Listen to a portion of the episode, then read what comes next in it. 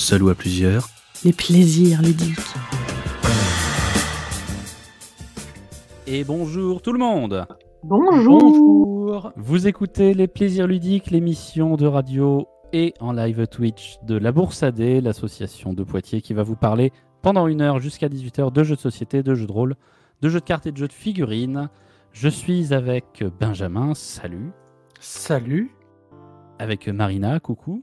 Bonjour. Et nous avons aussi un génie technique avec nous qui a choisi de garder l'anonymat. Voilà, c'était son nom.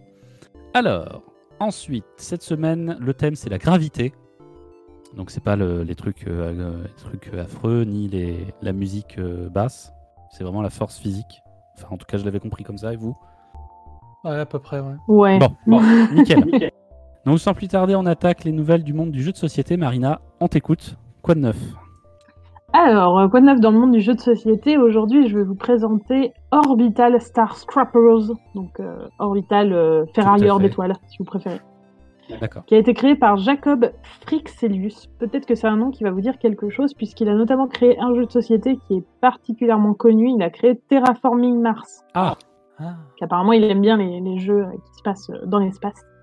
Donc, euh, Orbital Star Scrappers, il se joue de 1 à 5 et il sortira le mois prochain.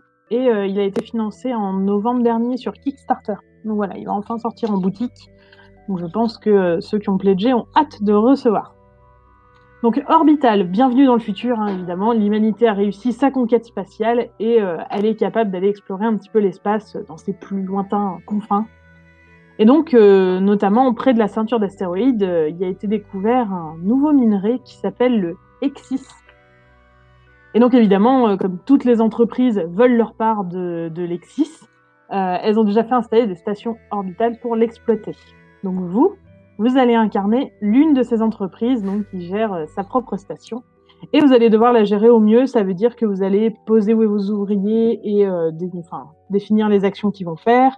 Vous allez devoir agrandir la station, vous allez devoir optimiser vos ressources et faire des recherches histoire d'être le plus possible en avance euh, technologiquement sur les autres entreprises, puisque plus vous serez en avance, plus vous récolterez vite. ok. Voilà, donc en gros, vous allez aller ailleurs et vous allez tout exploiter euh, comme des gros salles. Euh, Le capitalisme. Exactement, le capitalisme. Mais voilà, il faudra aussi être quand même assez vigilant parce que euh, au moindre écart, il y, a, des graves conséquences qui peuvent avoir lieu en jeu. Et en fait, ces conséquences, euh, l'une d'elles, notamment, on va dire l'une des principales, c'est que ça peut vous faire entrer en guerre avec les autres stations. Donc du coup, euh, voilà, ça devient la guerre et plus le partage comme c'était à la base. Donc voilà, c'est un jeu de cartes avec de la pose d'ouvrier au final. Le thème est plutôt chouette. Les visuels sont vraiment super classe. Je vous ai mis une petite image sur le Twitter si vous voulez voir. Et le petit plus, donc euh, comme je vous l'ai dit, c'est de 1 à 5 joueurs, donc vous pouvez y jouer seul. Et pour le mode solo, il y a deux variantes qui permettent vraiment euh, d'avoir une histoire différente à chaque fois et d'avoir vraiment beaucoup de rejouabilité pour le jeu, même si vous y jouez tout seul. Donc voilà, c'est plutôt cool et euh, j'ai grand, grand hâte de le tester. Cool. Et il sera disponible au magasin malgré la sortie Kickstarter? Oui, oui, Cool. Très bien. Le mois prochain. de noter. Merci. On va enchaîner sur les nouvelles du monde du jeu de rôle et cette fois on écoute Benjamin. Et oui, et euh, il y en a pas mal de nouvelles. La plus grosse, dont euh, vous avez sans doute déjà entendu parler, c'est Black Book qui, pour fêter l'arrivée du printemps, a décidé de faire tous les PDF de leur livre de base à 50%. Wow. Ça, ouais, ça, ça inclut euh, Pathfinder, Chroniques oubliées, L'œil noir, j'en passe et des meilleurs. Bon, malheureusement pas Tales of Equestria. Mais il y a aussi Vourm qui, lui, n'est pas à 50%. Il est gratuit pour tout achat d'un autre PDF d'un livre de base. Donc euh, voilà, il y a du de- tout. il y a de bonnes affaires euh, à faire. On va vous mettre un petit lien dans le, dans le chat pour que vous puissiez voir ça. Euh, sinon, quelques news des financements participatifs dans la catégorie enfin. Coriolis est arrivé. Coriolis, jeu de science-fiction sur lequel on reviendra un peu plus tard dans l'émission si je ne me trompe. Campagne financée en 2018 qui est arrivée dans le courant de la semaine dernière chez les backers et qui est disponible euh, à la précommande dans les magasins. Le livre de base n'est plus disponible, donc si vous voulez l'acheter maintenant, c'est minimum un pack. Le moins cher coûte 110 euros. Donc c'est quand même un oui, prix quand même. d'entrée un peu, ouais, c'est un prix d'entrée un peu violent. Alors il y a énormément de trucs, il y a tous les stretch goals, il y a euh, un livre de base, un livre d'aventure, un écran de MJ. Mais bon, sachant que le livre de base coûte 50 euros et que bah, il est en, juste en rupture de stock, bah, c'est c'est mieux d'attendre un petit peu. Quoi. Sinon, toujours dans la, la catégorie enfin des euh, financements participatifs, le studio Agathe a annoncé euh, le lancement du financement participatif de Vermine 2047, qui avait été annoncé en 2017 par les ludopathes. Donc, il a été repris par, euh, par Agathe. C'est euh, alors c'est un assez gros truc. hein, On, est habitué maintenant avec euh, Studio Agathe. C'est assez ambitieux. Il y a trois livres, un sur l'univers, un sur le, un pour le MJ et un pour les joueurs. Il y a un écran qui a, qui a l'air très bien euh, et un livre de campagne qui sera financé si la campagne se passe bien. Pour le jeu en lui-même, c'est du post-apo où on joue des insectes. Donc voilà, n'hésitez pas à vous renseigner dessus. Et enfin, euh, dans une autre catégorie, enfin, Historia, qui est un- une extension de Donjons et Dragons 5, qui était extrêmement, euh, extrêmement ambitieuse, qui ajoutait carrément un continent entier où on joue des, euh, des animaux anthropomorphes avec une cinquantaine d'espèces jouables. Ah, une- ouais, une histoire complète du. euh, oui, toi tu sais, euh, des- un setting euh, historical fantasy basé sur la Renaissance avec des armes euh, historiquement précises de la Renaissance, enfin plein de trucs super ambitieux. Un petit problème, il était censé euh, se produire en 2020 en Italie. Il y a eu Mhm. quelques délais. il y a eu quelques délais. J'en avais entendu euh, parler, ouais. Mais euh, enfin, euh, ils l'ont annoncé juste la semaine dernière. Le PDF du livre de base, la version finale, est sortie. Elle a été envoyée à tous les backers qui ont participé à la campagne de financement participative. Il est disponible en anglais avec apparemment quelques erreurs sur DriveThru RPG, Là. mais surtout, il a été envoyé à Arkane Asylum pour sa version française. Et ça, c'est c'est très ambiançant parce que Arkane, si vous ne les connaissez pas, il gère, euh, il gère Cyberpunk, Vampire, Alien, enfin on, on sait qu'on va avoir un truc assez sérieux avec eux. Donc euh, voilà, je suis particulièrement enthousiaste et j'ai hâte d'en entendre d'autres nouvelles. Ok, donc pas mal de délais dans les financements participatifs. On n'a pas fini d'en parler de ça, mais on y reviendra tout à l'heure. Merci Benjamin. On parle d'un jeu de société maintenant. Marina, Ah, qu'as-tu oui. trouvé pour euh, nous scotcher euh, grâce à la force gravitique? Euh, Aujourd'hui, je vais vous parler d'un chronique jeu de société de Black Angel, donc l'ange noir, qui se joue de 1 Mm. à 4. Je- J'ai trouvé du jeu qui peut jouer en solo, hein, vous n'aurez pas d'excuses. Euh, et il dure environ une heure et demie, hein, donc c'est quand même du un petit jeu de gestion plutôt pas mal. Donc tout à l'heure, euh, on a vu dans Orbital que euh, la Terre avait réussi à faire sa conquête spatiale. Euh, ça, là, c'est fait depuis très très longtemps hein, dans Black Angel. Il faut surtout savoir que l'humanité a enfin réussi à rendre la Terre complètement inhabitable. Voilà. Ah. Bravo. Enfin, ça a pris le temps. Ça, c'est pour bientôt. Voilà. Et donc, évidemment, qu'est-ce qu'on fait dans ce cas-là? On arrête. Bah, On arrête, oui, oui, on arrête, oui. Quand la Terre est inhabitable, on arrête tout simplement de vivre dessus et on va les coloniser ailleurs parce que c'est comme ça que ça se passe. Ouais, c'est une bonne idée. Voilà. Et donc les grandes nations ont un petit peu discuté, ils ont arrêté leur guéguerre et ils se sont décidés de s'allier. hein. Ils se sont dit ah on est tous dans la merde, on va peut-être faire un effort. Euh, il nous manque pas mal de connaissances euh, en matière de voilà en matière spatiale et tout ça. Donc on va arrêter de faire les égoïstes et on va essayer de parler un petit peu à tout le monde. On va tout partager et comme ça tous ensemble on va réussir à construire le plus grand vaisseau spatial de tous les temps. Et donc c'est ce qu'ils ont fait et ils l'ont appelé le Black Angel. Donc voilà, ils ont fait pas mal de recherches euh, et ils ont trouvé que ils ont trouvé un objectif. L'objectif c'est la planète SPE ou SPECE, je sais pas comment on dit, ça, ça s'écrit SPES. Donc il semble être apparemment aussi habitable que la Terre autrefois. Donc voilà, du coup l'idée c'est que tout le monde va embarquer sur ce vaisseau gigantesque et va prendre quelques milliers d'années pour euh, voyager jusqu'à oui, C'est long. oui, voilà, c'est très très long, on est d'accord. hein. Donc pour éviter de mourir en cours de chemin, évidemment, les humains vont être cryogénisés dans le vaisseau. Et comme ça, bah, eux, en gros, ils vont faire juste un gros dodo pendant le voyage et ils se réveilleront une fois arrivés là-bas. Mais du coup, me direz-vous, comment est-ce que le vaisseau euh, va se gérer? Parce que bon, on peut pas gérer tout seul. On laisse un pavé sur l'accélérateur et c'est bon, non? Ah, c'est ça, voilà. De toute façon, c'est tout droit. C'est tout droit, et puis voilà. c'est pas- En pas espace, c'est toujours tout droit. Voilà. Et donc, le vaisseau va être géré par des, I- des IA, des intelligences artificielles et des robots. Donc, les IA vont gérer les robots et donc, euh, voilà. Et vous allez incarner l'une de ces IA. Donc, votre objectif va être de veiller à ce que le voyage se passe pour le mieux. Et du coup, à la fin, si vous réussissez à être celui qui a, qui a fait le mieux le voyage. Je vais vous expliquer comment ça se passe. Vous aurez le privilège de réveiller l'humanité une fois sur Spé. Voilà, super objectif. J'avoue que moi, il m'a pas trop vendu du rêve, mais euh, le principe du jeu reste cool, puisque donc vous allez avoir vos robots que vous allez devoir gérer, donc pour leur faire faire des petites tâches sur le vaisseau. Vous allez avoir des ressources que vous allez devoir gérer aussi. Euh, apparemment, en quelques milliers d'années de voyage, on a le temps de faire quelques, quelques petits détours, puisqu'il va falloir explorer un petit peu l'espace aussi. J'imagine que le chemin est déjà un moyen de l'explorer.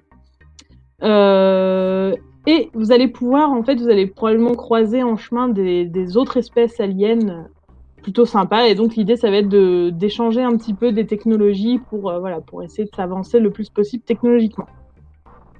Et enfin, parce qu'évidemment, un voyage ne se passe pas forcément sans encombre, il y a des ravageurs sur le chemin qui vous attendront probablement, et donc l'idée sera de réussir à leur échapper. À leur échapper, pardon. Je sais plus parler. Donc voilà, du coup, toutes ces petites actions, ça va vous rapporter des points de victoire, et celui qui en aura le plus à la fin remportera la partie. Donc voilà, le pitch, je le trouve plutôt sympa. Alors, le principe même du jeu, c'est-à-dire de gagner pour pouvoir réveiller les humains, bon, ça, je trouve ça pas terrible, mais au final, on s'en fout, c'est pas. Disons que c'est le voyage qui est intéressant et pas la destination. Moi, ce que j'avais compris, en gros, c'est qu'une fois qu'on réveillait les humains, l'IA la plus performante était sélectionnée pour euh, rester active et gérer la colonie, et les autres seraient effacés, en fait. Ah, peut-être. Eh ben, figure-toi que j'ai eu la page du Kickstarter, c'est pas, c'était pas écrit. Oh là là, Enfin, ou alors je l'ai, je l'ai pas bien lu, quoi. C'est Ou alors ils vendent moins bien leur jeu que moi. Mais non, ce que tu dis, ça me dit quelque chose parce que j'avais aussi lu la page de Trick Track et il me semble qu'il y avait quelque chose comme ça dessus. Ça me paraît déjà mieux comme, euh, comme principe euh, d'être l'IA qui reste. Très bien. Donc voilà, du coup, euh, le pitch est plutôt cool. Il y a pas mal de possibilités d'action euh, et il y a beaucoup d'enjeux. Et la boîte, alors ça c'est un avis personnel, mais moi je trouve le visuel vraiment sympa, le visuel de la boîte et du plateau. Par contre, c'est hyper flashy, ça pique les yeux. Donc euh, voilà, pareil, je vous ai mis une image sur le Twitter si vous voulez vous Ah, brûler un peu la rétine. euh, C'est de l'espace en fait. Et oui, il y a un petit côté kitsch à la fois. Enfin voilà, c'est plutôt pas mal. Euh, et pour l'anecdote, aux As d'or, alors quand je dis As d'or, c'est pas la cérémonie euh, dont on avait parlé, mais c'est les As avec deux S. Je ne vous le traduirai pas. je vais vous laisser faire la traduction chacun dit votre. Oui, ASS pour l'info. Euh, donc c'est une cérémonie, mais qui donne des récompenses assez satiriques aux jeux de société, et donc pour les critiquer un petit peu. Et donc euh, pour l'anecdote, Black Angel a reçu le prix de la catégorie un jeu colorié au stabilo par le fils de l'éditeur. C'est du génie ou ça pique les yeux. Oh, Oui, c'est le nom de la catégorie. donc voilà, je, laisse, euh, je vous laisserai méditer là-dessus. c'est un peu violent, mais bon. Oui, mais le jeu a l'air cool en tout cas. Vraiment, je pense Oui. qu'il faut pas, faut pas s'arrêter à ça. Et moi, je trouve que le visuel est plutôt cool. ça, c'est les goûts, les couleurs. D'autant que n'hésitez pas à vous procurer le jeu, parce que l'éditeur n'a pas eu de chance. euh, Il a sorti le jeu pile euh, au début du deuxième confinement. Et voilà, Pas du coup ils se sont fait racheter depuis, mais les, les jeux sont encore en place et tout, faut pas s'inquiéter. On va faire une première pause musicale. On va écouter une musique des Imagine Dragons, hein, nos amis qu'on aime bien écouter. Et ça s'appelle Levitate. On se dit à tout de suite sur Radio Pulsar et sur Twitch. Salut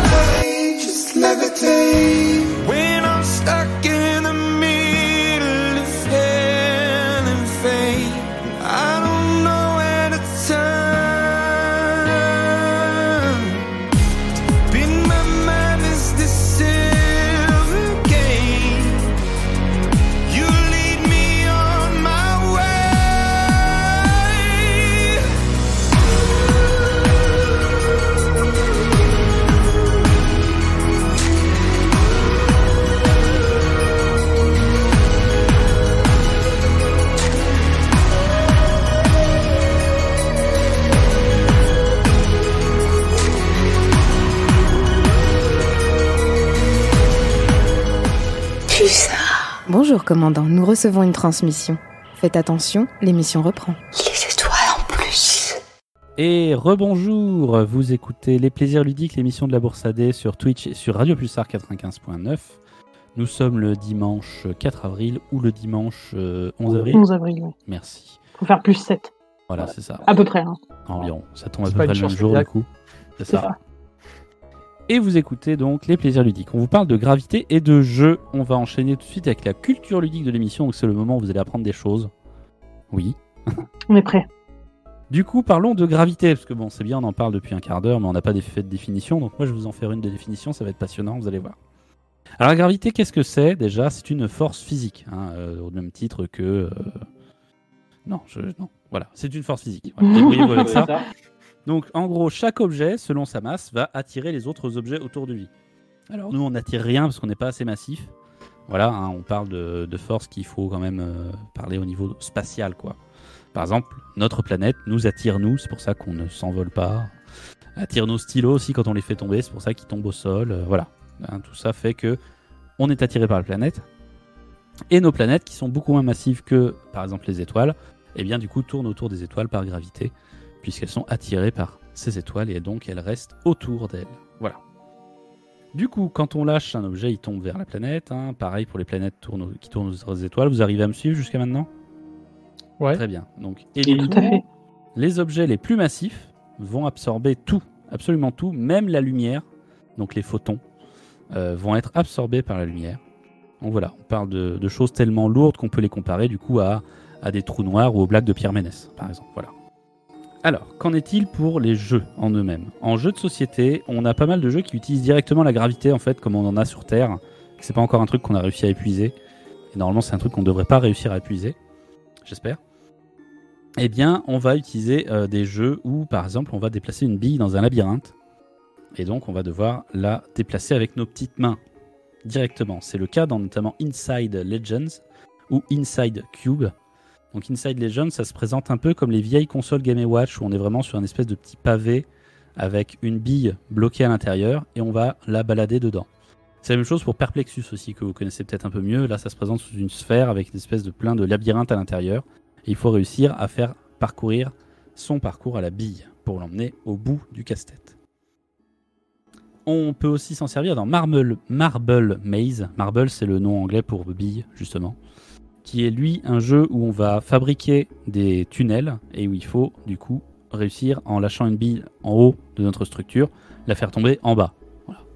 C'est la même chose dans Gravitrax également. Oui, c'est ça, j'allais dire, ça ressemble beaucoup à Gravitrax. Marble Maze, c'est un peu la version euh, petit et qui tient dans une valise. Voilà, D'accord, C'est euh, ouais. un carré, euh, tout est cubique. euh, voilà, Gravity Maze, c'est plus le côté montagne russe. Oui, et puis Gravitrax, l'idée, c'est de faire un parcours le plus long possible, donc Ouais. ça commence à faire pas mal de matos. C'est ça. Et il y a des jeux qui ont utilisé le concept aussi, comme euh, Tipsy ou Hydrodi. Je vous laisserai les regarder sur les réseaux sociaux. Ils sont assez rigolos, notamment Hydrodi qui utilise des seringues hydrauliques. Oui, pour déplacer le labyrinthe. Et il y a des jeux qui, après, eux, ne l'utilisent pas directement, mais la simulent. hein. C'est le cas de, par exemple, Gravity Superstar, où on a un plateau et on a une petite flèche sur le côté qui montre le sens de la gravité. Et on peut changer le sens de la gravité pour, du coup, changer le sol et le plafond, entre guillemets. Côté jeu de rôle, on s'est moins intéressé aux propriétés physiques de la gravité, c'est-à-dire sa force, son application et tout, et plus à ses conséquences, notamment ses conséquences physiologiques. Parce qu'il faut savoir que en absence de gravité, en fait, euh, il se passe pas mal de choses en apesanteur. Notre espèce, notamment, a évolué sur la planète Terre avec une habitude d'une gravité qui est toujours fixe, qui est toujours la même. Et du coup, dès qu'on se retrouve en, apesanteur, il se passe des choses assez étranges. Et euh, on s'est rendu compte assez rapidement que nos astronautes, euh, ben, l'absence de gravité, ça leur fait pas du bien. hein. On a des pertes musculaires, des pertes osseuses, euh, pas mal de problèmes de circulation sanguine aussi. Et du coup, euh, je suis désolé pour euh, les fans de, science-fiction et tout, mais voyager en apesanteur, ça paraît compliqué à très long terme. Puisqu'il faut savoir que même après seulement quelques mois dans l'ISS, nos astronautes redescendent sur Terre et ont besoin de kinés pour réapprendre à marcher. Donc on peut éventuellement envoyer des gens sur d'autres planètes, mais faut pas vouloir qu'ils marchent ou qu'ils bougent une fois arrivés là-bas. Donc ça peut être embêtant. Oui, ils ont des espèces de moyens de faire du sport. euh, C'est ça, euh, bah, malgré l'entraînement sportif intensif, euh, certains ont Ouais. du mal à rebouger après leur retour. Après ils récupèrent, hein, Mais euh, c'est pas évident euh, d'imaginer au bout d'un voyage de colonisation, quoi, de faire tout ça. Euh, dans les jeux de rôle, du coup, on retrouve ça dans Rogue Trader, par exemple, qui est un jeu de rôle dans l'univers de Warhammer 40 000, ou plus récemment dans Coriolis, dont on vous parlait plus tôt. Et donc, tous ces jeux ont carrément créé des catégories euh, d'humains qui, eux, se sont adaptés à l'es- à l'espace et du coup, ben, sont en difficulté euh, sur les planètes. Euh, vous pouvez aussi voir les effets de la pesanteur à long terme et dans un univers assez riche dans la série Amazon Prime The Expanse. Voilà, chute chute pas de marque, mais ils ont très très bien traité le sujet et c'est assez cool pour voir à peu près ce que ça donne et ce que ça fait. Ludique. Oh, bah, c'était bien. Bah oui, et comme on parlait de Coriolis, je vais enchaîner tout de suite. Waouh, transition. Bah oui. Et donc, je vais vous parler de Coriolis en jeu de rôle. Et ouais, en effet, comme Furio le soulève dans le chat, euh, comme on utilise beaucoup moins nos muscles en apesanteur, ils s'affaiblissent, ils se résorbent, et du coup, après, dès qu'on se retrouve avec une gravité sur la tête, c'est compliqué. Dans Coriolis, du coup, c'est un jeu de SF qui est sorti, hein, euh, enfin, il est disponible. Et on est sur un jeu de rôle de science-fiction, où l'humanité a colonisé d'autres planètes, et qui euh, se veut dans une logique culturelle orientale, pour changer des, euh, des unions stellaires unies et autres, euh, je sais pas moi, enfin tous les trucs qu'on, qui nous dépaysent pas trop en SF habituellement. Bah, Coriolis se veut entre guillemets très exotique pour notre vision à nous d'occidentaux. Le jeu en lui-même a un système très simple, donc le jeu est très accessible, ce qui permet de laisser pas mal de place sur la partie univers qui va être pas mal à, enfin qu'il va falloir réussir à absorber et à retranscrire quand on la maîtrise. En système de jeu, c'est simple, on joue des équipages qui fonctionnent dans l'univers de Coriolis et qui ont un vaisseau spatial. Voilà, pour tous les gens qui ont joué Metal Adventure ou à Rock Trader, ça va vous rappeler des souvenirs. On utilise des dés à 6 faces. On les lance, on en lance le plus possible en fonction de nos caractéristiques et de nos compétences. Et il faut obtenir au moins un 6 pour réussir à réussir son action. Voilà. C'est très simple, c'est le même système d'ailleurs, on appelle ça le système Free League. C'est le même système que pour Mutant Année Zero et que pour euh, Tales from the Loop. Donc c'est pratique aussi si vous jouez déjà à ces jeux-là. Le système de combat est relativement simple, on a des points d'action, trois points d'action chacun. On peut les répartir comme on veut en attaque ou en défense. Donc il faut faire attention à garder des points en défense si on veut se défendre. Et le jeu a aussi un système de karma, c'est-à-dire qu'il est toujours possible de relancer ses dés de test, mais dans ce cas-là, il faut donner un point, ce qu'on appelle un point d'ombre au MJ qui pourra s'en servir pour créer des conséquences désastreuses plus tard. Ce qui colle beaucoup avec le côté spirituel de l'univers, puisqu'il y a apparemment une espèce de- d'entité diabolique qui s'appelle l'ombre entre les étoiles, qui semble se répandre à travers le monde de Coriolis. Pour finir, ce que j'ai beaucoup aimé aussi dans le système de jeu, c'est qu'il y a un tarot qui est fourni avec le jeu et qui peut remplacer tout le système de dés. On peut faire des tirages de cartes au lieu de faire des tirages de dés. Ça peut être assez cool. Parmi les nombreux éléments et les nombreuses facettes de Coriolis, vous allez avoir aussi une grosse dichotomie entre ce qu'on appelle les Zénithiens, qui sont des humains qui sont arrivés pour coloniser le monde de la région de Coriolis à travers un vaisseau. Donc un vaisseau de colons, comme ceux qu'on en- qu'on envoie entre guillemets en SF en général, c'est-à-dire qu'on les envoie, on les cryogénise, et 10 000 ans plus tard, ils arrivent sur place. Et ceux qu'on appelle les premiers qui ont colonisé le monde de Coriolis en arrivant eh bien, euh, avant les Zénithiens.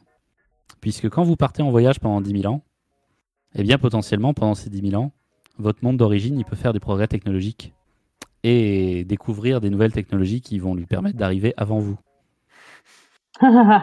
ça, c'est vraiment. euh, Ouais, c'est moche. du coup, les... plus tard, après le départ du, du Zénith, les, euh, des techniques de voyage spatial et de portails spatiaux euh, se sont développées et on a pu se rendre directement sur Coriolis, un peu comme si on traversait une porte. Et du coup, ben, euh, les colons qui sont arrivés, qui sont sortis de cryogénisation, ont découvert que la moitié de- du secteur était déjà colonisé, qui se sont sentis un peu bêtes. Voilà. Ça a créé un peu aussi des conflits entre leur culture, qui était restée du coup ben, figée, vu qu'ils n'avaient pas bougé pendant 10 000 ans, et la culture de leur propre peuple, qui avait énormément changé, puisqu'en 10 000 années euh, d'évolution des rapports sociaux, euh, il se passe beaucoup de choses. C'est-à-dire que jusqu'à maintenant, nous, l'histoire humaine, euh, 10 000 ans, ça fait... euh, en interaction, faut dire que nous, ne serait-ce qu'en 100 ans, on a pas mal changé en Europe. Donc imaginez en 10 000. Du coup, ça fait un contexte politique assez tendu entre toutes les factions, de ceux qui sont arrivés avant, de ceux qui sont arrivés après, mais qui étaient partis avant. Et du coup, c'est plein d'intrigues et plein d'éléments de jeu pour le maître du jeu et pour les joueurs, qui eux vont se retrouver un peu au milieu de tout ça, et vont pouvoir se lancer dans l'aventure. Ils vont enfin pouvoir se lancer dans l'aventure en ce mois de mars 2021, puisqu'il faut savoir que Coriolis, comme l'avait dit Benjamin, a été financé en financement participatif et était prévu pour fin 2018. Voilà. Donc ça fait, euh, Ouais, ouais, souvent, souvent il y a un peu de retard. voilà, ça fait deux ans et demi. Donc beaucoup de gens ont hurlé et tout. Moi, j'aurais tendance à dire qu'il faut prendre son mal en patience. Il faut dire qu'il y a aussi eu la crise du Covid-19 qui leur est tombée dessus. hein. Donc il y a eu pendant une année, leur imprimeur était fermé. Donc bah, de toute façon, ils ne pouvaient pas imprimer leurs bouquins. Et ils avaient qu'à les écrire à la main, hein, C'est ça. au bout d'un moment. Et il faut quand même leur porter à leur charge qu'ils n'ont pas beaucoup anticipé le succès de leur propre campagne. Et donc ils ont eu beaucoup de choses à écrire ex nihilo. Des campagnes supplémentaires, des scénarios supplémentaires, beaucoup de contexte. Et ben, ça, ça prend un temps fou. Au final, l'essentiel, c'est quand même qu'ils le livrent. Enfin, je, je comprends que ce soit long à attendre. Moi, pareil, mon financement de, de- du jeu de plateau Reflet d'Assise, je l'ai attendu deux ans. euh, Enfin, il a eu deux ans de retard. Donc voilà, du coup, euh, c'était, c'est un peu long, mais au final, t'es quand même content quand tu reçois le résultat. T'as quelque chose de vraiment très, très abouti. C'est ça. Bon, euh, ce que je plains, c'était, je crois, Pavillon Noir, qui lui avait mis vraiment très longtemps à arriver. Ah, c'est le record absolu. T'es même pas sûr que t'en veux encore à la fin, mais bon. euh, mais voilà, enfin, je veux dire, attendre deux ans, c'est un peu classique. Après, l'une des critiques que j'ai vues sur euh, le délai qu'il y a eu pour euh, Coriolis, c'est que euh, ben, l'une des raisons du succès de la campagne, c'est que beaucoup de gens trouvaient que ça permettait d'avoir un feeling assez similaire à Alien dans le gameplay, et qu'entre-temps, il y a Alien le jeu de rôle qui est sorti. Ah oui. Et Donc puis ça- euh, j'en ai entendu de très bonnes critiques, apparemment il est vraiment bien, donc euh, oui, je peux comprendre que ceux qui voulaient plutôt du Alien se retrouvent euh, du Ça coup fait bizarre, avec deux jeux. Moi, à titre personnel, je ne voulais surtout pas du Alien, donc j'étais très content de mon Coriolis, mais bon, voilà. C'est- un avis personnel. Ça a été la même chose d'ailleurs pour Pavillon Noir, hein, puisque la nouvelle édition de 7ème mer a eu le temps d'être financée, et de sortir et d'arriver en boutique avant que Pavillon Noir soit. C'est deux jeux de pirates. Mais bon, voilà. Normalement, cette période est révolue, on l'espère.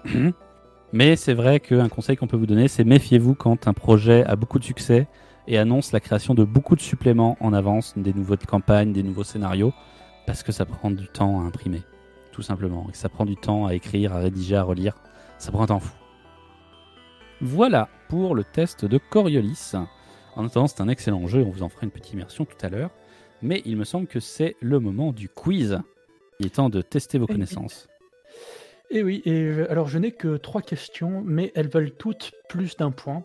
Donc bon. euh, il va falloir vous donner dessus. Alors je rappelle les règles vite fait, vous devez donner votre nom, me laisser vous donner la parole, puis donner votre réponse. Sauf évidemment pour ceux qui sont dans le chat. euh, Voilà, il y a oui, déjà votre avez- nom, donc euh, donnez la réponse si vous l'avez. quoi. Très bien, donc on va commencer avec la première question. Euh, la gravitation, qu'on appelle également gravité, a connu de nombreuses théories, suppositions, analyses différentes dans l'histoire.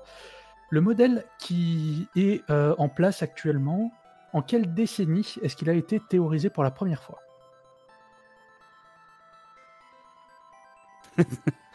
Euh, Adrien? Oui. 1930 Non, mais tu n'en es pas très très loin. Zut. Marina, Oui. 1920. Non. Marina, Oui. 1940. Non. Là, on s'en éloigne. Il y a Marina, du 40 et du 30 dans le chat. 1910. 1910, en effet, euh, le Ah. modèle en vigueur euh, actuellement. Et il a été théorisé en 1915. Et pour un autre point, est-ce que vous pouvez me dire qui a théorisé ce modèle? Un grand scientifique du XXe siècle, vous êtes prêts? Adrien? Oui, Alors à cette époque, de toute façon, il n'y avait que lui, Albert Einstein. exactement. Ouais C'était compliqué. Hein voilà, c'était en Il effet. y a Albert- qui a proposé Newton. Non, il, il était un petit peu C'était décédé. au siècle en- d'avant, je crois. C'est ça. Même euh, deux siècles avant, je pense. Enfin, Ah, et The Dragonnier est malin, il a proposé quelqu'un. Oui, c'est, il, il a toujours des réponses euh, magnifiques. Et en effet, c'était, euh, c'était Einstein dans la théorie de la relativité Ah, oui, générale. fameuse.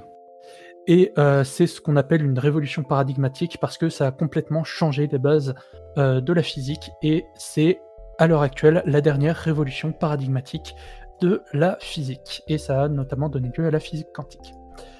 Voilà, donc pour l'instant, un point pour, euh, un point pour Marina, un point pour Adrien. Deuxième question, il y a trois réponses à me donner, vous devez buzzer Oula. à chaque fois, un point par réponse. La gravitation est l'une des quatre interactions élémentaires. Oh bordel. Quelles sont les trois autres? Ok, alors je... je suis désolée, je n'ai pas tout à fait compris la question.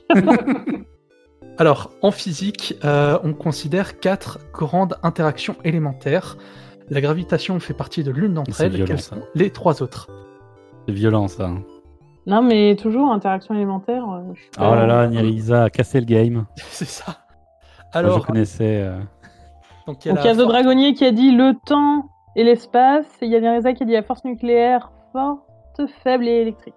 Alors, euh, raison sur deux points. En effet, il y a la force nucléaire forte et la force nucléaire faible, mais ce n'est pas la force électrique, c'est la force électromagnétique. Euh, alors la force nucléaire euh, forte et faible, comme leur nom l'indique, c'est la force qui lie les atomes. Nucléaire, c'est euh, ce, qui est, ce qui est lié aux atomes. Euh, Moi, je préfère être honnête, j'aurais jamais trouvé. hein. C'est en gros ce qui fait que les protons, par exemple, d'un noyau restent ensemble alors qu'ils sont tous chargés positivement, non? C'est ça, en gros, voilà. Et euh, le fait que les électrons euh, aussi ne se collent pas directement euh, au noyau de, de l'atome. C'est donc voilà, c'est les deux forces qui font que nous sommes des atomes et des molécules et pas juste des particules dans l'espace. Et enfin, troisième et dernière question. Alors c'est un vrai ou faux, mais pour éviter que quelqu'un buzz et dise vrai ou faux et, et une chance sur deux de, de l'avoir bien, Zut. je vais, je vais vous demander de, et oui, je te connais, je vais vous demander de justifier un petit peu votre réponse, de la développer un petit peu. C'est Voilà, pour soudain nous que- sommes de retour sur les bancs de l'école. C'est ça. Mais c'est pour ça que cette réponse vaut deux points. J'ai pas mon ardoise. Vrai ou faux La gravitation, comme la lumière, est à la fois une onde et une particule. non, mais t'as Euh. décidé de te tuer aujourd'hui ou comment Euh, mon cerveau a fait. Ah. On t'a dit la gravitation est à la fois, euh, comme la lumière, est à la fois une onde et une particule C'est ça. Non, mais The Dragonnier, on a dit qu'il fallait expliquer, hein, parce que. Alors, facile, euh. Adrien, je tente le coup, je dirais faux. Et pourquoi? Il me semble que d'une part, euh, la lumière en elle-même est une, une grosse exception à ces règles-là, parce qu'on est soit onde, soit particule, on ne peut pas être les deux, sauf la lumière qui fait chier tout le monde. Et je dirais aussi que la gravitation euh, est une onde, enfin c'est une influence nucléaire, euh, enfin c'est une influence quoi, Mm. mais il n'y a pas de particules en elle-même euh, pour la, la gravité quoi. T'as pas des molécules de gravité qui flottent dans l'air. euh, c'est Faux. notre. euh, oh. Faux euh, entièrement ou? Faux. Non, il est- Faux, lui, il a pas besoin de se justifier, c'est dégueulasse. non, non, c'est euh, c'est c'est faux sur euh, une partie. De, Donc il y a The Dragonnier qui dit vrai, une onde est composée de particules. Euh, faux. La- le son est une onde, elle n'est pas composée de particules. Ah, ouais, voilà, Nerissa. vrai, Ok, bah, on a la particule gravitationnelle il y a quelques années, ça a fait beaucoup de bruit. Oui, en effet, euh, Nerissa qui est on fire. En effet, la gravité est une onde et une particule. Euh, la particule qui est liée à la gravité, c'est le graviton, au même titre que le photon est lié à la lumière et que l'électron est lié à l'électricité. Et il y a en effet les ondes gravitationnelles, comme tu avais dit à Adrien. Donc euh, bravo à Nerissa qui gagne euh, deux points. Et qui a déjà gagné deux points juste avant. Qui est, Ah, qui bravo, c'est mérité quand même. on fire. Voilà, donc, fait laver euh, hein, par le chat, une fois de plus. J'avoue. Donc euh, ça fait un point pour Marina, un point pour, Ari- euh, pour Adrien et quatre points pour le chat. Respect. Respect. GG au chat. Ça nous a déboîté. Bravo, bravo. L'intelligence collective l'emporte une fois de plus sur le, sur le charisme des chroniqueurs. Mais on en avait l'habitude. On va aller penser nos blessures avec une deuxième pause musicale. On va pleurer un peu et on revient dans un instant avec une chanson euh, de Clone. Et ça s'appelle euh, la, fusée de fumée, la Rocket Smoke. À tout de suite sur et sur Twitch.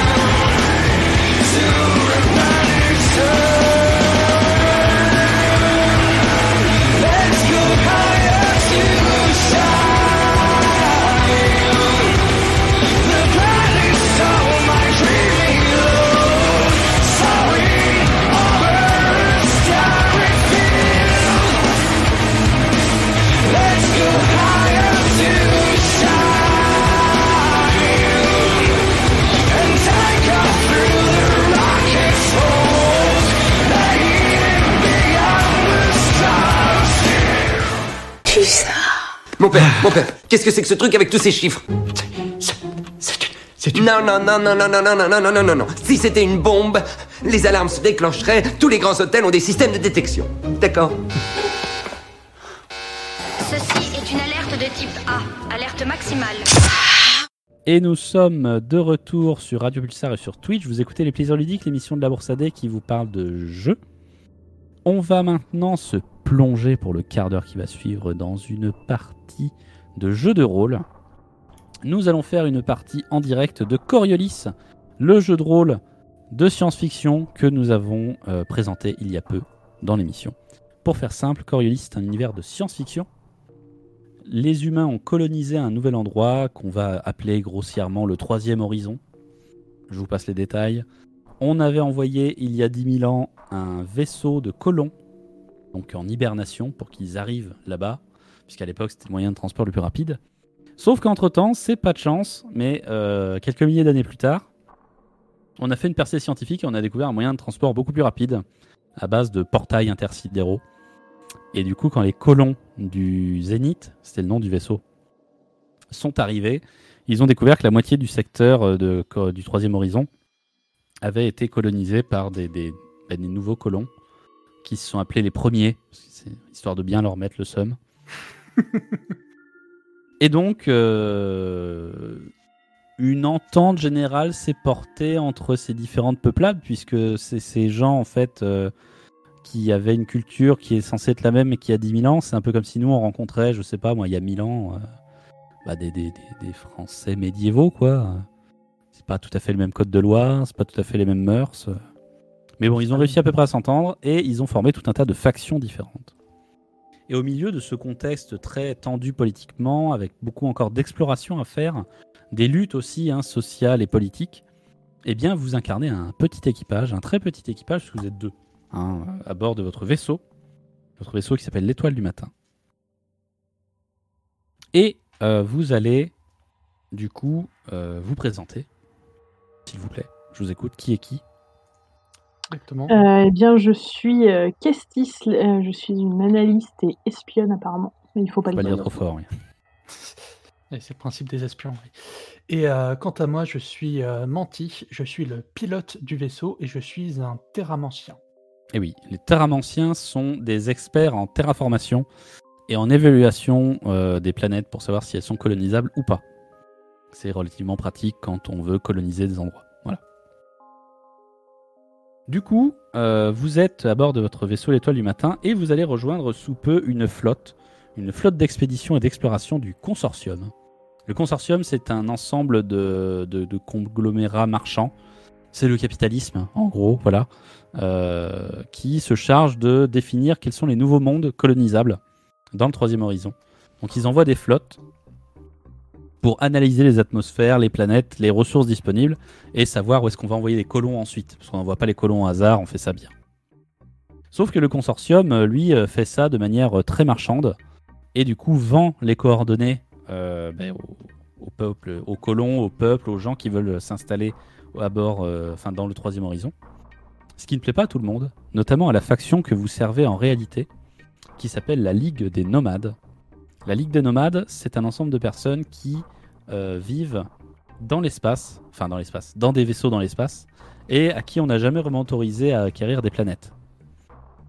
La Ligue des Nomades vous a demandé à vous, qui en faites partie, de rejoindre le consortium et cette flotte d'expédition, puisque en, en bonne société capitaliste, ils sous-traitent à mort, c'est-à-dire qu'ils font des appels d'offres et tous les gens qui sont prêts à aller chercher des coordonnées et à les vendre, ils les engagent.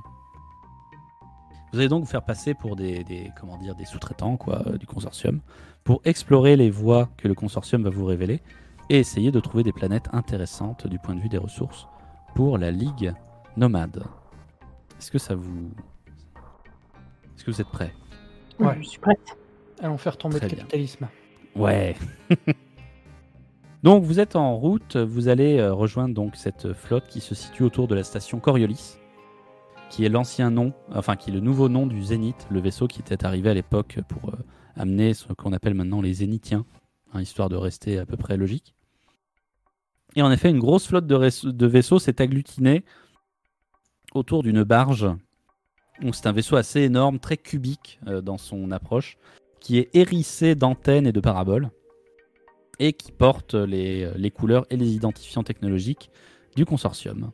Il y a d'ailleurs des messages qui sont diffusés sur tous les canaux qui indiquent que tout explorateur qui le souhaite peut venir euh, apponter le vaisseau, présenter ses identifiants et être engagé afin de suivre une route euh, d'exploration inconnue et évaluer les planètes qui pourraient s'y trouver.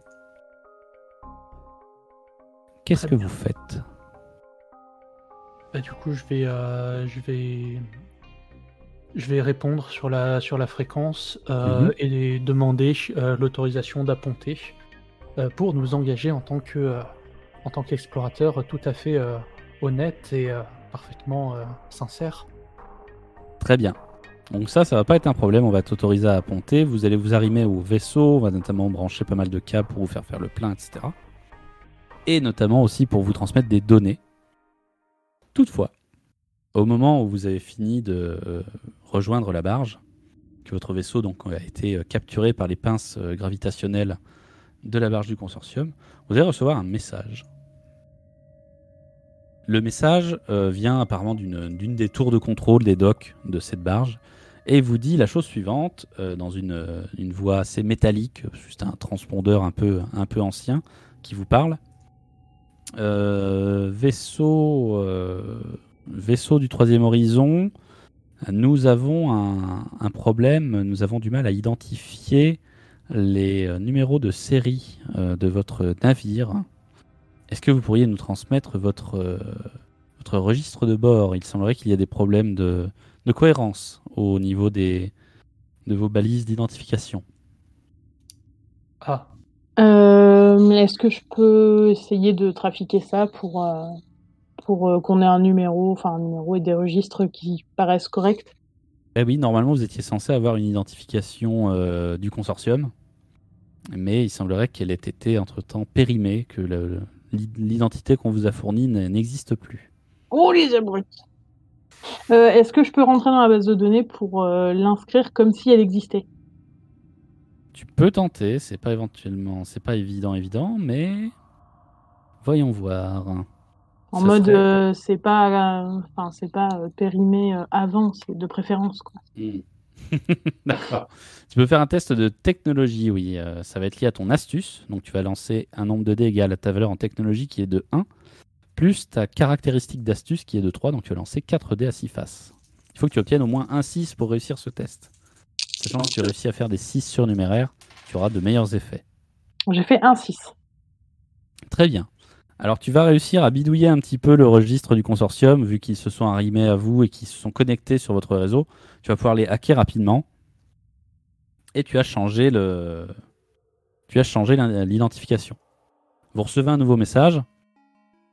Est-ce que vous nous entendez, toi, du matin? Vous avez des problèmes techniques Il nous faudrait votre registre de bord, s'il vous plaît. ok. Euh, C'est bon, c'est bon, tu peux lui dire que c'est bon. Oui, oui, vous nous entendez? Oui, nous vous recevons, oui. euh, Il nous faudrait votre registre de bord. Votre identification n'a- a l'air d'être obsolète.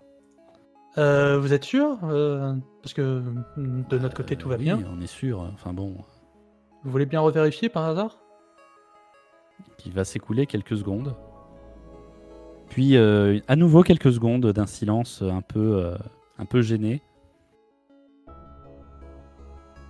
Étoile du matin, bienvenue à bord de la barge du consortium E23. Nous allons vous transmettre vos coordonnées d'exploration. Tout est en ordre. Merci. et euh, vous allez pouvoir euh, suivre euh, le chemin qu'on vous a proposé. Sachez que toute planète exploitable que vous pourrez repérer, identifier et que pour lesquelles vous nous donnerez des coordonnées sera rétribuée. Le consortium n'est pas responsable en cas d'avarie, en cas d'attaque ou en cas de disparition de votre vaisseau ou de votre équipage. Enfin, toute utilisation euh, non conforme des données qui viennent de vous être euh, transmises sera notifiée au consortium. Les données que vous possédez sont protégées. Vous ne pouvez pas en faire n'importe quoi. Voilà, c'est la procédure. Évidemment, on vous fait confiance. Et on vous souhaite une très bonne exploration euh, à travers le troisième horizon. Bien, merci à vous. J'ai des petits commentaires derrière. Quel monde de pénible. Donc on vous a en effet transmis des coordonnées pour un voyage spatial assez euh, original, puisque euh, en effet votre ordinateur de bord est perturbé, parce que c'est pas du tout une route que vous connaissez. Mais euh, la barge vous euh, relâche assez rapidement et vous pouvez, vous êtes à nouveau libre de vos déplacements. Très vous bien. allez entrer les coordonnées dans le tableau de bord, vous allez partir en voyage. Le voyage va être relativement court. Vous allez vous retrouver dans une zone de l'espace euh, ben, jusqu'alors inconnue. Il y a un système euh, planétaire qui est proche avec euh, deux étoiles, donc un système binaire qui tourne l'une autour de l'autre, l'une autour de l'autre, et un certain nombre de planètes.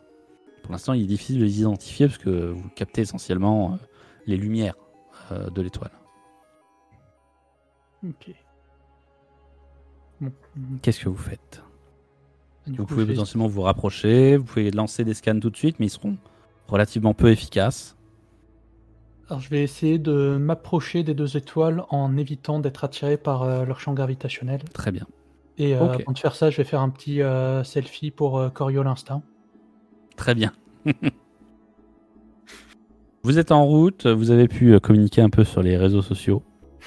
Vous approchez du système euh, haut des étoiles, vous vous placez à bonne distance, vous êtes rentré dans l'influence gravitationnelle des étoiles, mais bon, ça c'est- normal. Et vous commencez à distinguer euh, sur les rapports euh, généraux plusieurs planètes. Le système a l'air assez original puisque il y a encore beaucoup de débris sur les orbites des planètes. Donc soit le système est très jeune, ce qui semble peu probable en raison des deux étoiles qui sont présentes, puisque ce sont des naines rouges. Soit euh, le système a récemment subi une, collision gravitationnelle entre guillemets. Alors euh, c'est pas comme un choc entre deux voitures, hein, ça prend du temps, mais il est possible que ces deux étoiles se soient attirées, l'une l'autre et maintenant euh, bah, dansent l'une autour de l'autre. Ce qui n'était pas le cas il y a quelques millions d'années par exemple. Ce qui expliquerait que les planètes aient un peu souffert de ce chambou- chamboulement gravitique. D'accord. Il y a du coup euh, une géante gazeuse qui est assez proche des étoiles, ce qui est peu commun. Et il y a aussi euh, deux planètes terrestres plus éloignées qui, elles, euh, sont pas mal entourées de débris. D'accord. Est-ce qu'elles ont l'air d'être endommagées elles-mêmes ou elles sont juste entourées de débris? Alors, tu peux tenter une, vous pouvez tenter une analyse du coup, si vous voulez. L'un de vous Ah, peut faire un test, euh, un test soit d'observation, soit de culture, au choix. Vous pouvez tous les deux faire un, un test si vous voulez. Ok. Ce sera observation pour moi. Alors, observation pour Kestis, donc tu as 2 plus ton astuce à 3, ça te fait 5 dés. Et je vais faire une culture. Ouais, tu as 2 Ok. en culture et 1 en empathie, ça te fait 3 dés. C'est ça. J'ai une réussite. J'ai que dalle. Alors, si vous voulez faire plus de réussite, vous pouvez adresser ce qu'on appelle une prière aux icônes. Les icônes sont des entités mystiques et culturelles euh, des peuples du troisième horizon. Donc, ce sont des concepts, un peu comme les dieux de Game of Thrones, euh, genre euh, le père qui représente l'autorité, etc. Mais vous, c'est pareil, vous avez le juge qui représente la loi, etc. Vous pouvez adresser une prière aux icônes et donc relancer tous les dés qui n'ont pas fait 6 dans votre jet. Toutefois, si vous faites cela, puisque nous sommes dans un monde équilibré, je gagnerai des points d'ombre qui peuvent potentiellement vous causer des problèmes. Est-ce que vous choisissez de relancer vos dés ou pas Bah oui, allez, euh, c'est parti. hein. Euh, Vas-y, tu peux relancer tes 3 dés du coup. J'allais dire, on est, des, on est déjà dans le monde de l'entreprise, euh, on peut pas tomber dans un enfer plus grand que ça. Donc, euh. Et j'ai fait un succès cette fois-ci. Cool. Pas de relance pour toi, euh, Kestis? Allez, si. Ok. Soyons fous. Donc je vais transmettre pendant ce temps-là à Manti les informations que tu obtiens. Tu as pas mal étudié du coup euh, l'organisation des planètes et tout, et tu as notamment un scan qui euh, te surprend un peu puisque en analysant la composition des débris euh, qui sont situés autour des planètes, il y a énormément de matériaux métalliques et d'alliages surtout, Ah, ce qui pourrait prob- probablement indiquer une origine artificielle à ces débris. Et toi, Kestis Euh, du coup, ça me fait deux réussites en tout. Très bien, avec deux réussites, donc tu as réussi à analyser un peu l'ensemble du système planétaire, vous avez fait des scans. Le système en effet a subi euh, des, euh, des troubles gravitationnels il y a quelques millions d'années. Les deux planètes terrestres ont l'air tout à fait habitables. Elles sont situées dans la zone d'habitabilité des deux planètes, même si des naines rouges ont tendance à envoyer des radiations, donc euh, ça peut être... euh, bon, c'est pas des planètes en or à coloniser, quoi, mais c'est jouable. Et toutefois, toi aussi, tu remarques que euh, tu remarques deux choses étonnantes. La géante gazeuse déjà est très bizarrement placée puisqu'elles sont pas censées être si près de leurs étoiles. Les deux planètes terrestres que tu que tu observes semblent avoir une composition atmosphérique assez étrange et surtout leur surface semble émettre de l'énergie. Ou en tout cas des pertes énergétiques. On a, on a déjà vu ça ou pas? Ah ben, vous voyez ça très très souvent dans tous les mondes déjà civilisés, puisque euh, que ce soit à cause des usines ou à cause de la vie en général, euh, il y a Ah. des déperditions d'énergie euh, qui se font à la surface des planètes. ben, je, je transmets l'information à Manti. Eh ben, je flippe. En effet, l'endroit est censé être inhabité. Et vous allez être d'autant plus surpris que, à mesure que euh, vous réalisez un peu que ces planètes ne sont pas du tout, euh, comment dire, colonisables. Enfin, sur le papier, si, elles le sont tellement qu'elles l'ont déjà été. Que vous allez euh, voir que les débris qui sont situés autour de ces planètes sont en fait constitués d'épaves de vaisseaux qui ont pour la plupart été abattus récemment par des défenses orbitales défenses Mhm. orbitales qui sont maintenant en train de s'activer et de scanner le système à la recherche d'un intrus qui a été repéré il y a peu. Vous allez également recevoir un message dans une langue que vous avez bien du mal à comprendre. On dirait votre langue naturelle mais très modifiée. Euh, toi Manti qui a un peu de culture, tu euh, reconnais la langue originelle des Zénithiens. Ah, qui vous envoie une sorte d'avertissement et qui vous dit que, euh, en tant qu'intrus, vous devez euh, couper votre moteur et euh, désactiver vos armes et vous préparer à être abordé. d'accord. Euh... Mais... Qu'est-ce que tu en penses, toi, Castis On peut pas, euh, je sais pas, euh, on peut pas trafiquer leurs, euh, leurs armes si elles sont connectées d'une façon ou d'une autre. Il faudrait pouvoir être, entre guillemets, euh, connecté sur place avec leur, euh, leur tourelle. Et j'ai pas moyen d'aller sur place. Ah bah, il faudrait euh, rapprocher le vaisseau. Ben, écoute, de toute façon, on va pas avoir le temps de fuir, donc euh, rapprochons le vaisseau. Ouais, bah je vais, ouais, je vais mettre, euh, je vais orienter le vaisseau pour qu'il se rapproche et euh, je vais juste le lancer un petit Très peu, bien. suffisamment pour qu'il ait juste un peu d'énergie et après je vais couper les moteurs et les armes. Parce que j'ai pas envie de me faire carboniser à euh, 10 000 km d'altitude. Tu peux faire un petit test d'infiltration, du coup, avec ton agilité. Très bien. Voilà. Donc, Les éventuelles réussites supplémentaires que tu pourrais faire détermineront le temps qu'ils vont mettre à comprendre que vous êtes en train de les magouiller. Ok. Alors j'ai 1 en dextérité plus 3 en agilité, donc ça fait Ouais. 4. Et j'ai 2 réussites. Pas mal du tout. Donc vous allez en effet lancer le vaisseau sur une trajectoire qui va vous permettre d'atteindre assez rapidement une des tourelles. Et à mesure que vous approchez, que vous recevez de nouveaux messages euh, qui sont difficiles à traduire, euh, vous remarquez sur euh, les flancs des tourelles de défense que vous êtes sur le point, sur lesquelles vous êtes sur le point de vous poser, qu'elles portent un symbole. Un symbole que vous connaissez et que vous ne reconnaissez pas en même temps. C'est un grand scarabée sur un disque d'or.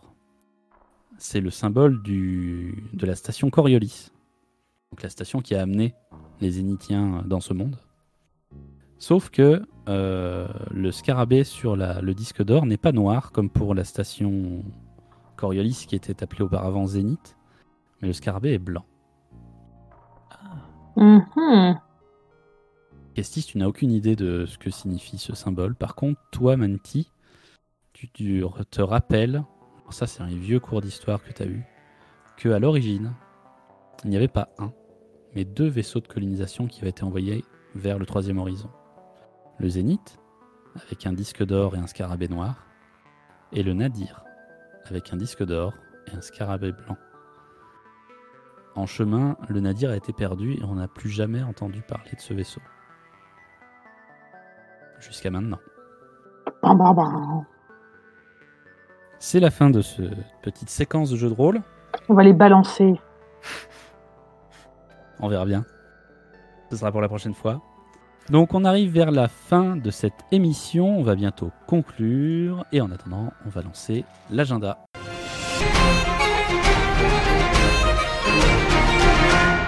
Oyoye, bienvenue dans l'agenda ludique et culturel des plaisirs ludiques. Donc lundi à partir de 20h, comme tous les lundis, retrouvez la soirée jeu de rôle hebdomadaire organisée par l'association La Bourse AD. Elle aura lieu sur son Discord et elle est ouverte évidemment à tout le monde. Pour participer, il suffit de poster un commentaire dans la publication épinglée de l'événement Facebook.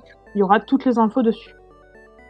Euh, également, pendant tout le mois d'avril, l'association AnimaFac, donc c'est une association euh, nationale euh, française qui est notamment à destination des étudiants, va organiser son printemps des assos. Euh, en fait, c'est un mois d'activités variées qui normalement aurait dû avoir lieu en physique, mais du coup seront reportés en virtuel vu le confinement présent. Sur le Discord d'AnimaFac Centre-Ouest, et donc vous pourrez retrouver, il y aura une soirée pop philo, une fresque du climat, des formations pour apprendre à gérer son association, son budget, etc.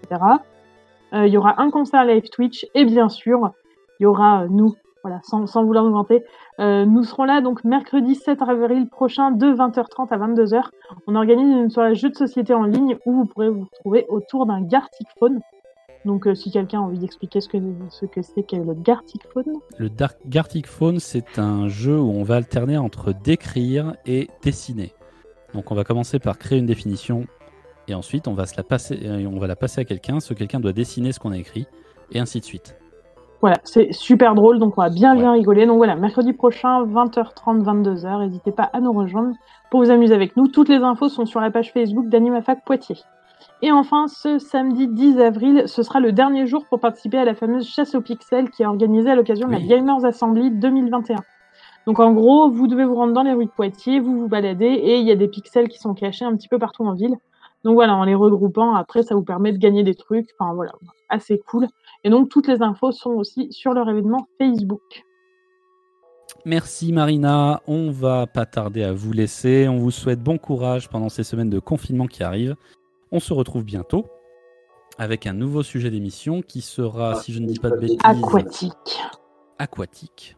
Bon, voilà, dans l'eau, sous l'eau, quelque part sur l'eau, on ne sait pas, on verra. On vous encourage à bien faire attention à vous, n'oubliez pas les gestes barrières, protégez-vous et surtout on vous souhaite de joyeuses Pâques. Mangez du chocolat, trouvez des œufs, faites-vous plaisir et on vous dit à bientôt. À bientôt. Salut